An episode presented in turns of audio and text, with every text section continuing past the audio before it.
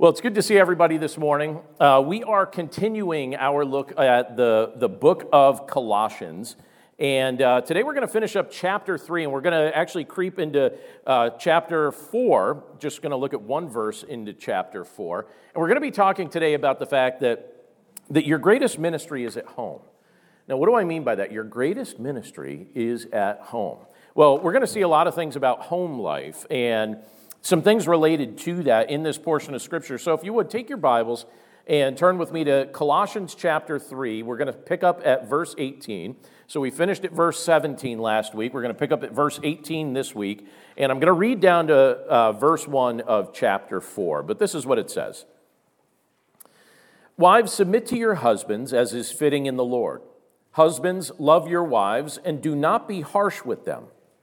Children, obey your parents in everything, for this pleases the Lord. Fathers, do not provoke your children, lest they become discouraged. Bondservants, obey in everything those who are your earthly masters, not by way of eye service as people pleasers, but with sincerity of heart, fearing the Lord. Whatever you do, work heartily, as for the Lord and not for men, knowing that from the Lord you will receive the inheritance as your reward. You are serving the Lord Christ. For the wrongdoer, the wrongdoer will be paid back for the wrong he has done, and there is no partiality. Masters, treat your bondservants justly and fairly, knowing that you also have a master in heaven. Let's pray.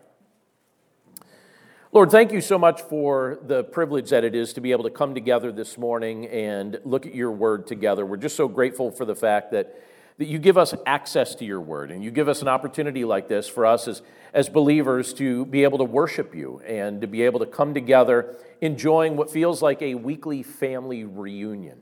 And so, Lord, we're grateful for the people that you have brought into our lives through your church and that you allow us to, to have that kind of fellowship and that kind of friendship and that, that family that family atmosphere together, Lord. We're just so grateful for it all.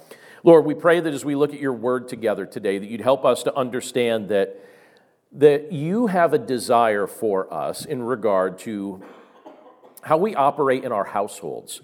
And there's a mission that you've given to each, of us. And when we look at a passage like this, you outline it with a lot of detail and with a lot of specificity. And so, Lord, we pray that you'd help us to understand what our role is and what you desire for us, and that we would honor you in it and take the opportunity that you've given to us as, as participants and leaders in our households to ultimately glorify your name. So, Lord, thank you for your word and for the privilege that it is to be able to look at it together today. And we pray this all in Jesus' name. Amen.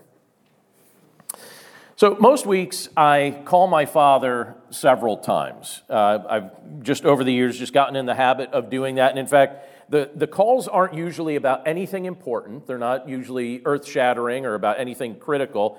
We usually just chat for a few minutes and catch up. And in fact, I have an eight minute drive from the church here, from my office here at the church to my house.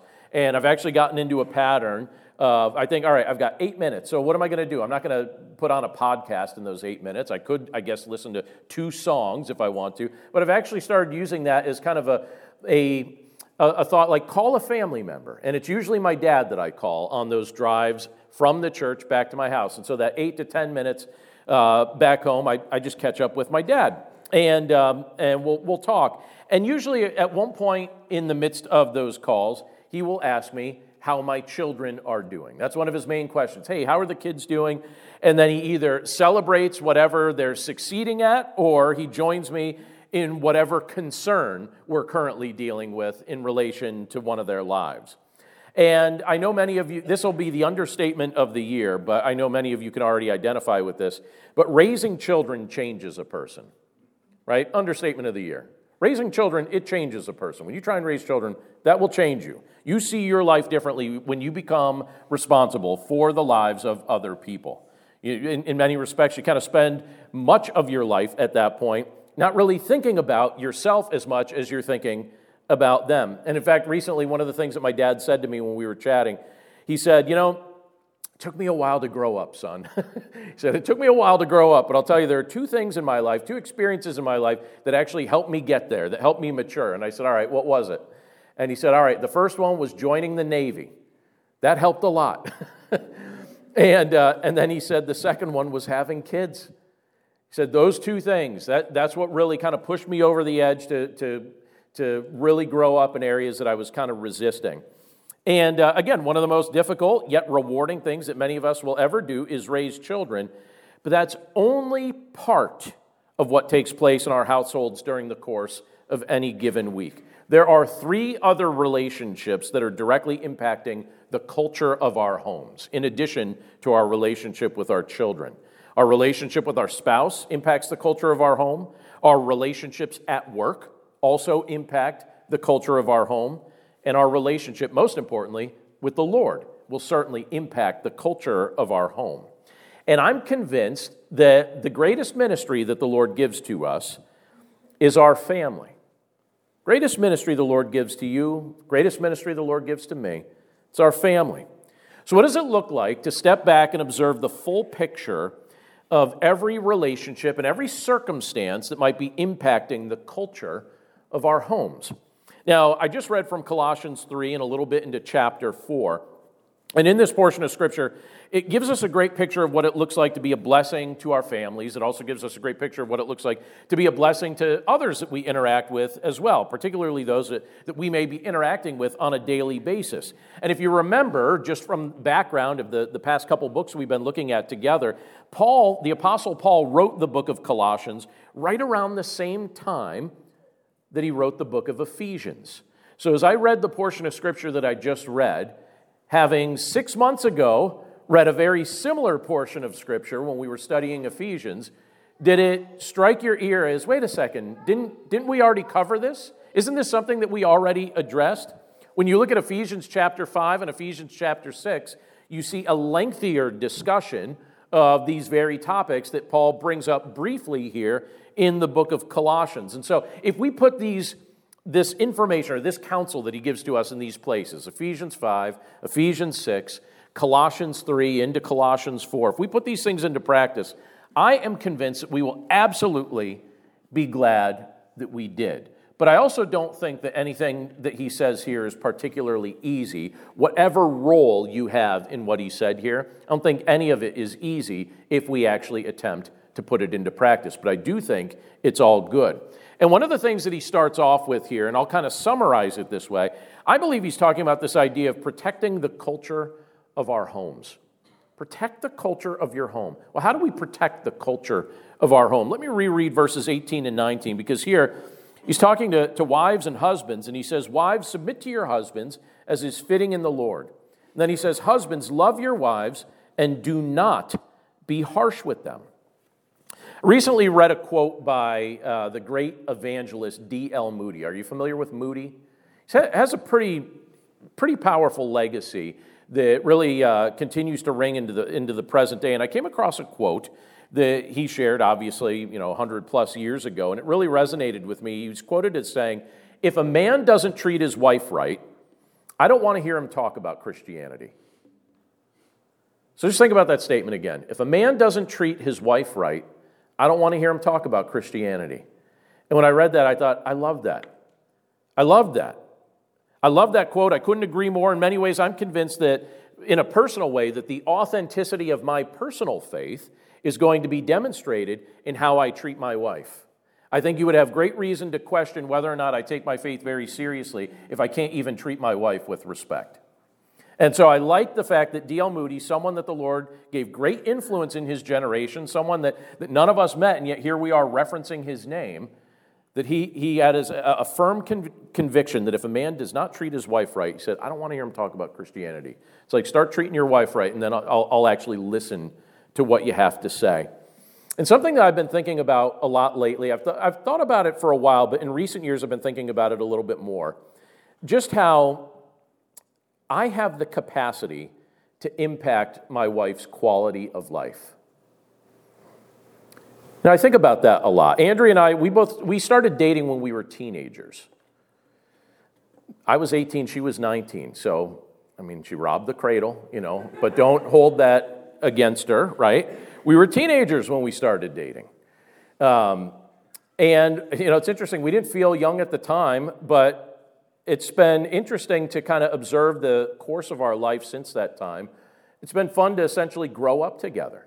That's what we've done. We've grown up together, right? And I feel a strong sense of responsibility for how her life goes.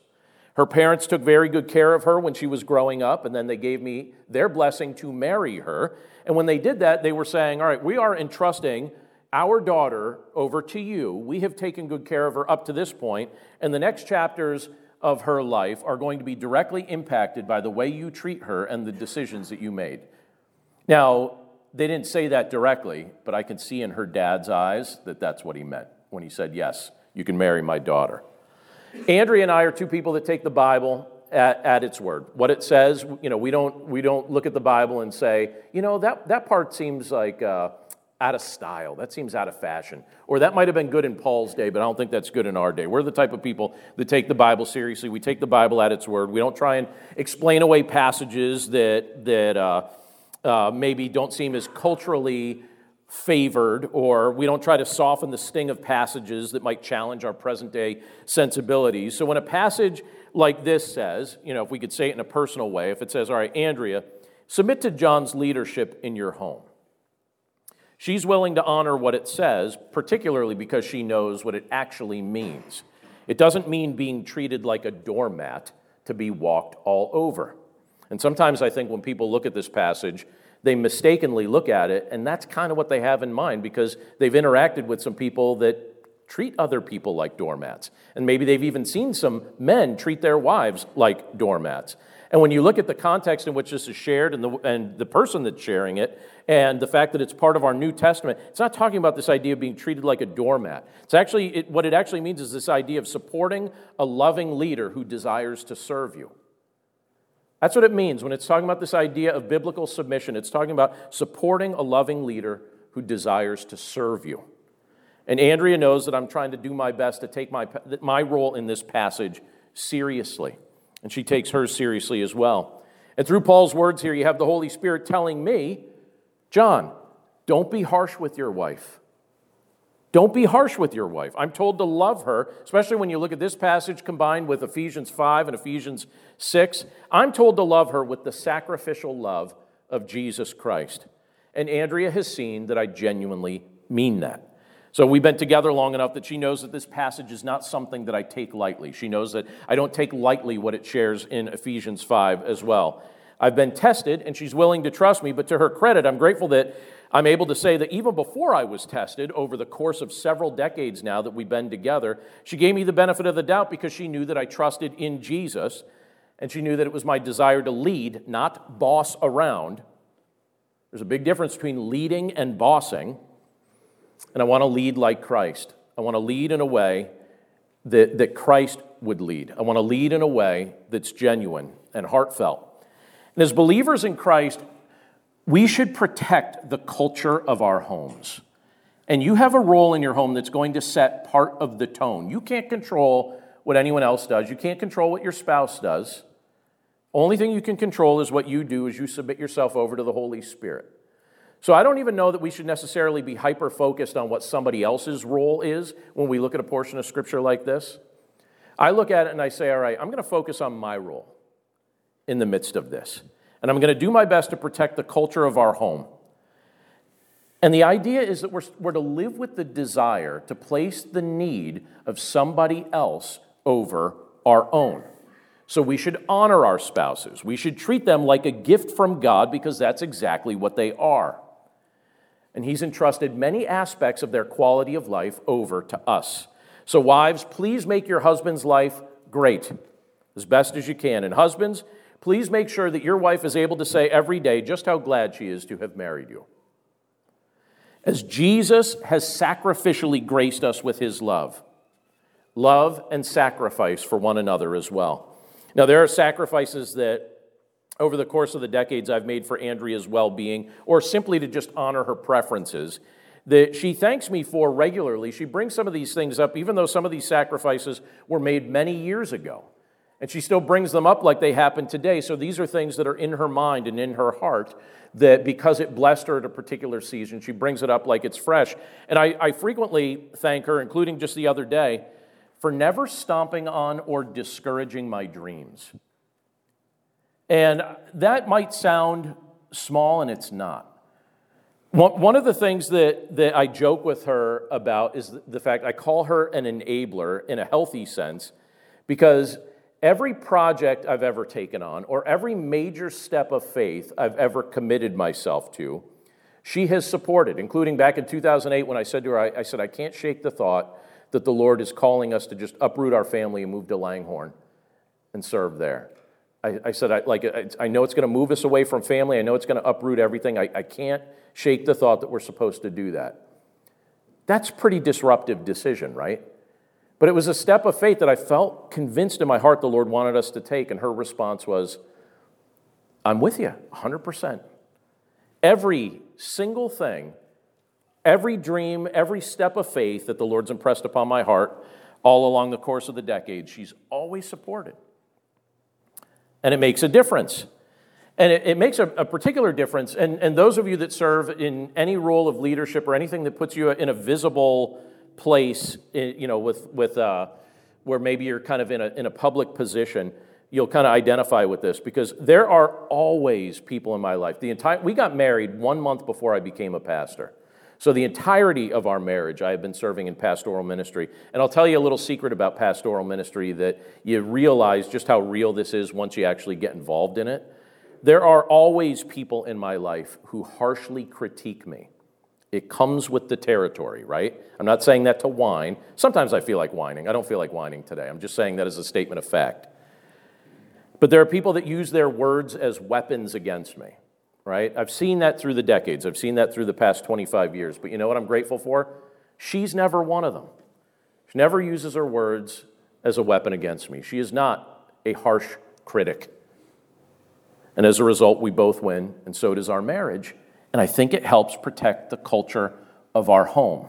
And it's not to say that we've gotten everything right. We definitely haven't. And in fact, I'm really glad that there are no recordings that exist of our first year of marriage because we actually argued a lot that year.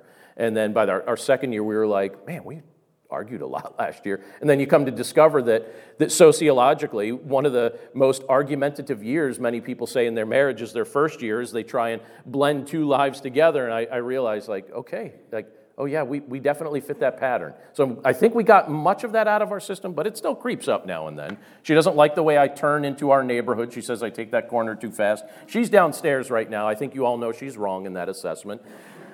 But I try not to be. Uh, harsh in my response, and she tries not to be critical. All kidding aside, uh, the culture of our home is highly blessed because I feel like we have the opportunity to operate as a team.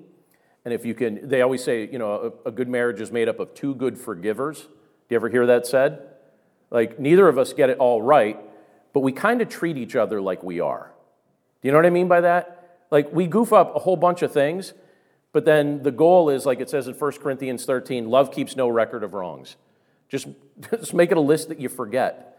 Don't write it down. Don't try and win arguments. You know, that was, that was a real, I'm going to, I'm veering from my notes here, but can I just tell you one more thing? Um, when we were early, that first year of marriage, like I wanted to win every argument. I wanted to win. Like, I think in the back of my mind, I wanted to be a lawyer. I didn't want to be a pastor. I wanted to be a lawyer. I wanted to win every argument. She's an oldest child. I'm an oldest child. We just wanted to win. And we would go toe to toe. And uh, whoever could remember the most supporting details, you'd be like, aha, I won this one. She's better at remembering the supporting details than I am. And I'm like, oh, wait, I won this one. And I'm like, yes. And you know what you realize? If you win too many of those, your marriage loses. So I remember getting to a spot where I was like, um, can I just stop caring about winning arguments and maybe we could just work toward reconciliation instead of beating the other person down verbally? But that was a process we had to learn. And I look at this, and the things that Scripture tells us to do, it doesn't tell us to do these things because they're easy or because we would already be thinking to do them. They're countercultural things that the Scripture is telling us to do, and it's counter to our old nature. Our new nature wants to do this. Our old nature definitely doesn't. But because we have the power of Christ, because Christ lives within us, His Spirit lives within us, we're empowered to actually honor our spouses and protect the culture of our home. And then that segues into how you treat your children. And can I suggest something? When it comes to children, as you're working with your kids, as you're trying to bless your children, as you're trying to help them in so many ways, inspire your children to thrive in accordance with, with what's shared here. Look at what it says in verses 20 and 21. It says, Children, obey your parents in everything, for this pleases the Lord. Fathers, do not provoke your children, lest they become discouraged. Think back to your childhood for a second. So, as an adult, have you ever thought back to your childhood and wished that you could have done a few things differently? All of us do, right? Right? Can you, can you remember a time when maybe you ignored your parents' counsel and you, you, you paid a painful price for doing so? Uh, did you ever give them attitude when they were trying to guide your young life? Not you guys. I did. I have to confess I did, but not you guys, right? Uh, do you ever speak to them in a disrespectful way and wish that you could take some of those words back? Because we're born with a sin nature, this is something that we all struggle with. You struggled with it, your parents also struggled with it, your children are presently struggling with it.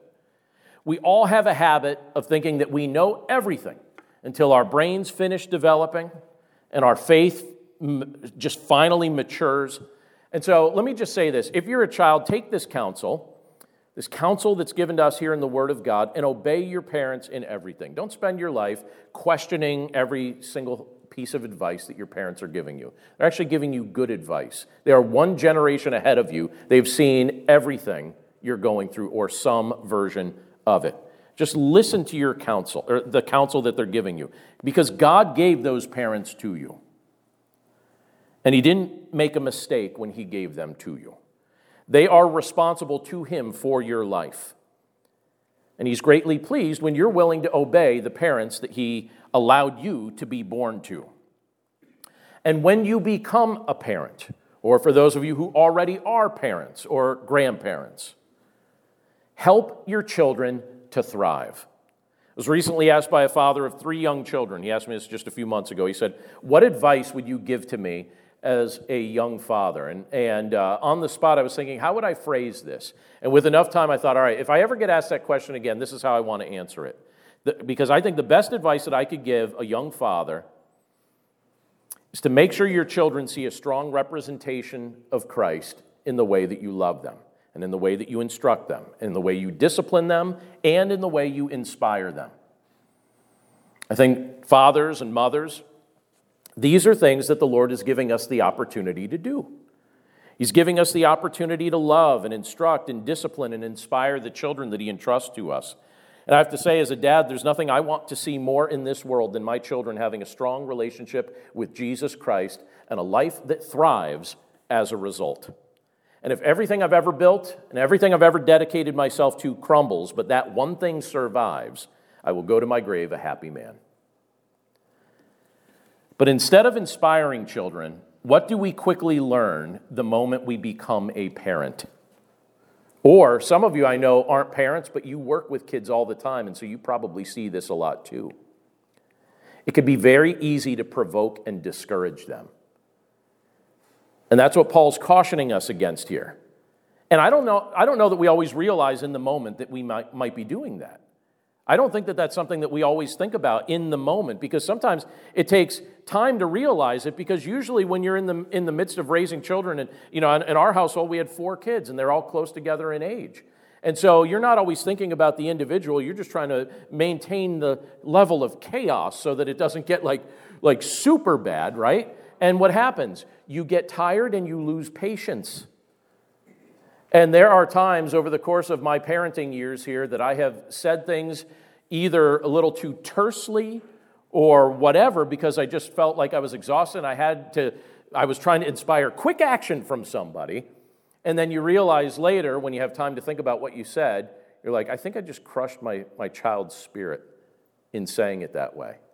And there have been plenty of times along the way. I don't think that, that every parent needs to spend your entire parenting experience apologizing for every last thing, but I do think that it's wise that if you notice in a moment like that that that you've been too abrasive and too abrupt, don't wait a long time to display some humility and just say, you know what? If I, if I was being more patient, if I wasn't feeling tired in that moment, this is how I should have said that. So I apologize. And that's one of the things that I, I over the years, I thought, you know, it, it does not diminish your ability to lead if you're someone that learns how to apologize with humility. It does not diminish your ability to lead. And, um, you know, I look at this here and I think, all right, we need to offer our children our loving guidance in such a way that we don't crush their spirit. And we need to remain patient with them in a way that reflects the fact that God has remained patient with us.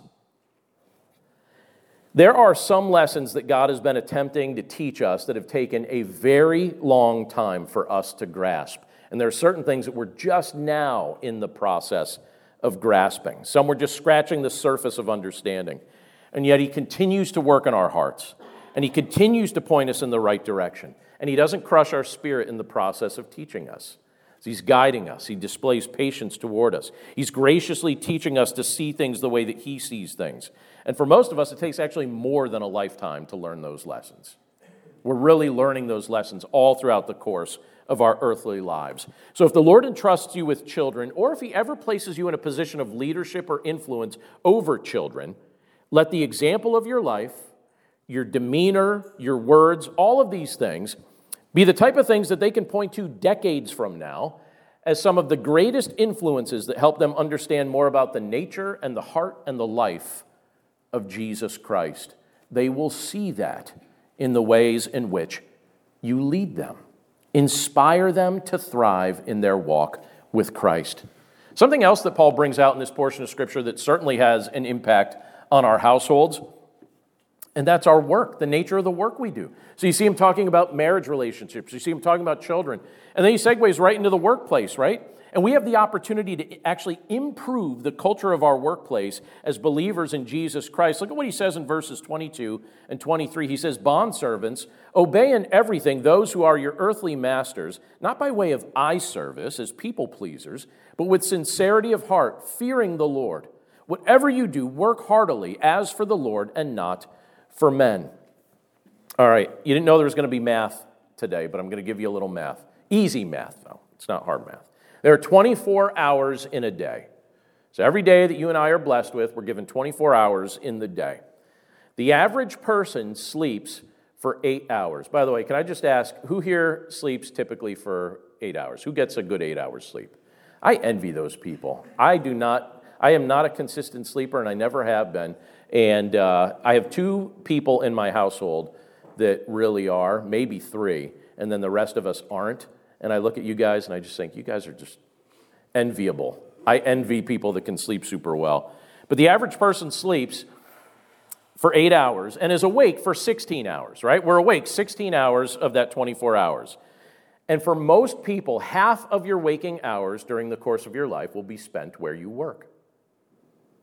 So just put it that way. Just do the math that way. Half of your waking hours will be spent where you work. Maybe for some of us, even more, but that's a significant chunk of your life. It's a major, when you look at your life, if your life was like a pie chart, a major chunk of that would be spent in your workplace. And, uh, and when you consider the fact that time is a commodity that you don't get more of, right, as far as our earthly life, it, it, it's, it's not a, um, an insignificant thing to be thinking about how we're using that time. Now, don't answer this out loud, but I do want you to think about this. Do you enjoy the work you do? Some of you are like, good thing you didn't ask us to answer it out loud because I have some things to say, right? Do you enjoy the work? Or how about this? Would you recommend your workplace to somebody else?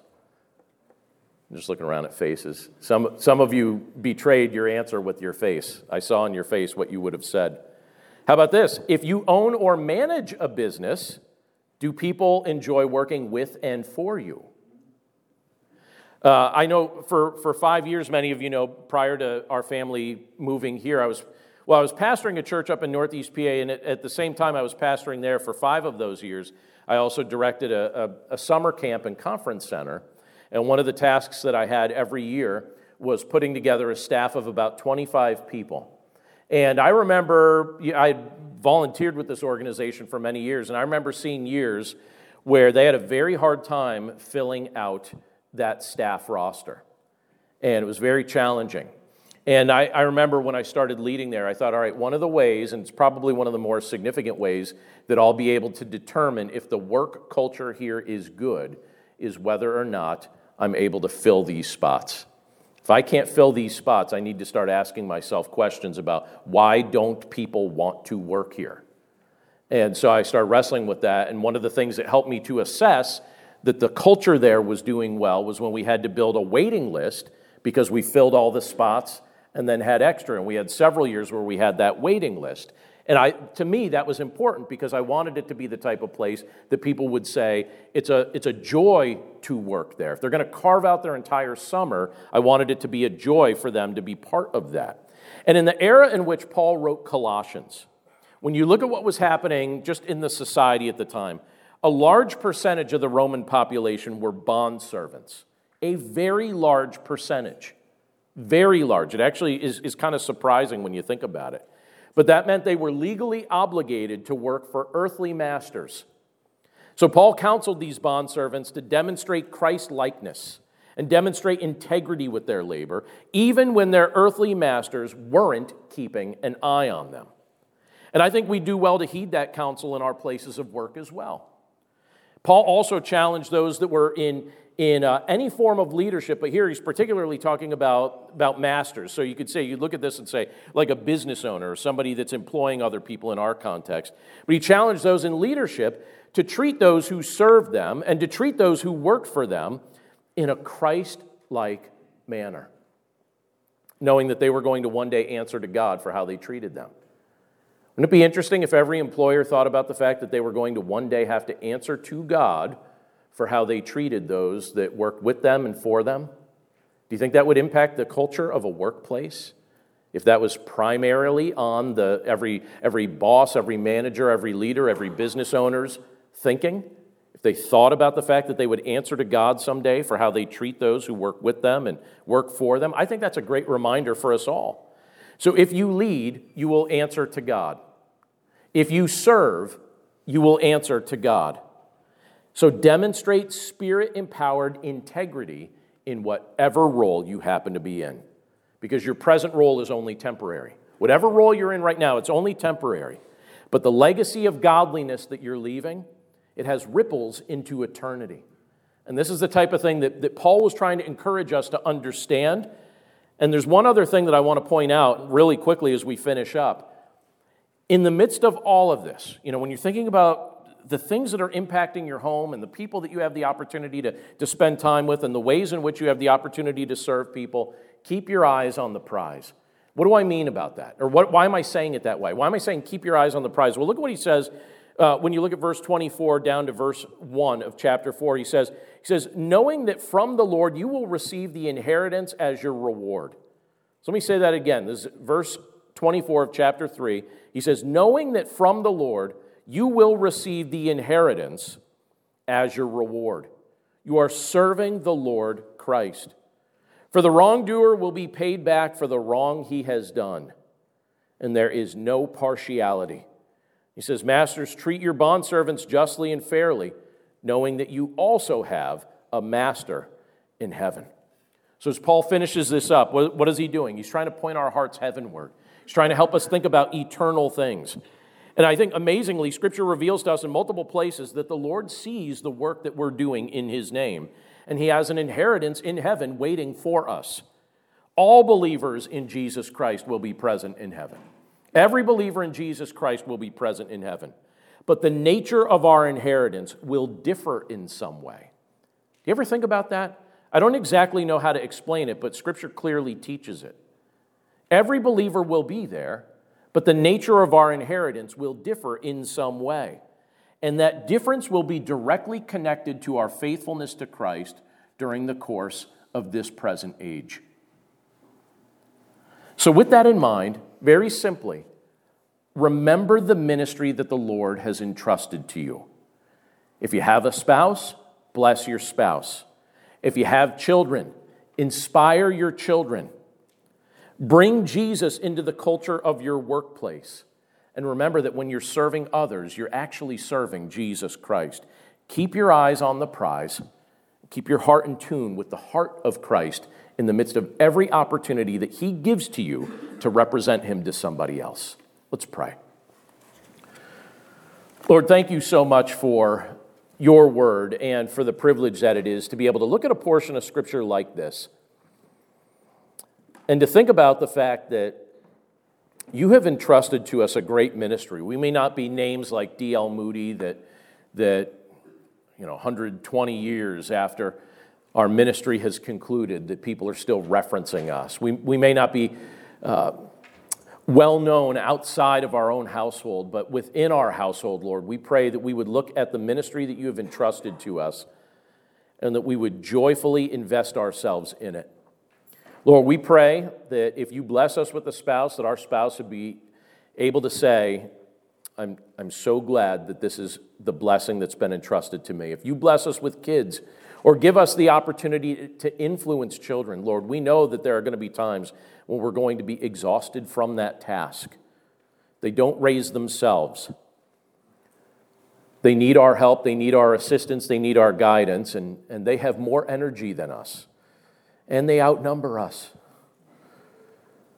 But Lord, we pray that you'd give us your patience and you'd give us your strength and you'd give us your wisdom and that you would help us to inspire them to know you and to love you, and that when the day comes and they look back at, their, at, at the course of their childhood, when they're adults someday, Lord, we pray that, that they would be able to look at us and think back to the things we said or the kind actions we took toward them or the ways in which we served them or or, or the instruction we gave them or the correction we gave them, and to be able to look at it and say, Thank you, Lord, that is what pointed me to you. Lord, th- I, I'm 100% convinced that this world would be drastically different if all parents looked at the, the opportunity that they've been given to influence their children and their grandchildren they look at, looked at that as an opportunity to point them toward you, Lord. If this world was doing that, th- this would be a very different experience for us. But we know, Lord, that we as believers in you are given that opportunity. And we also know, Lord, that there are plenty of people in this world that live for themselves. And they're not really thinking about the next generation. They're not really thinking about children. They're not, they're not thinking about their workplace or the impact that they have on people around them. They're just thinking about themselves. And so, Lord, it's our desire to remember the counsel you've given us in a portion of Scripture like this that's really about thinking about somebody else. Whatever role we find in this portion of Scripture, it's really a think about someone else role. And so, Lord, we pray that we would think about others because you demonstrated that we were on your mind and you graciously and sacrificially served us. And we pray that that would be the example that we find inspiring and motivating as we seek to, to ultimately live our lives in such a way to bring you glory. Lord, thank you so much for your presence with us. And thank you for the fact that in the midst of all the ways you've presently blessed us, and in the midst of the fact that you've given us the gift of salvation through your Son, Jesus Christ, you also remind us all throughout your word, you pepper your word with these, these hints toward this inheritance that we have in your kingdom. And you remind us time and time again that it has a direct correlation to our walk with you right now. And so, Lord, we pray that, that we wouldn't look at these things in a flippant way. We pray that we would recognize that, that the ways in which we serve others is really a way in which we're serving you. And this will have ripples into eternity. And so, Lord, we pray that we wouldn't be dismissive of it or think of it as just a small thing that you don't even notice, because you do notice, and it does matter to you. And you, you delight in watching your children copy what we've first seen in you. So, Lord, we pray that today would be a day we copy you. We pray that this week would be a week that we copy you. And we pray that your name would be honored and glorified in all aspects of our lives. We love you, Lord. We're grateful for your presence with us today. And we commit ourselves to you now. In Jesus' name, amen.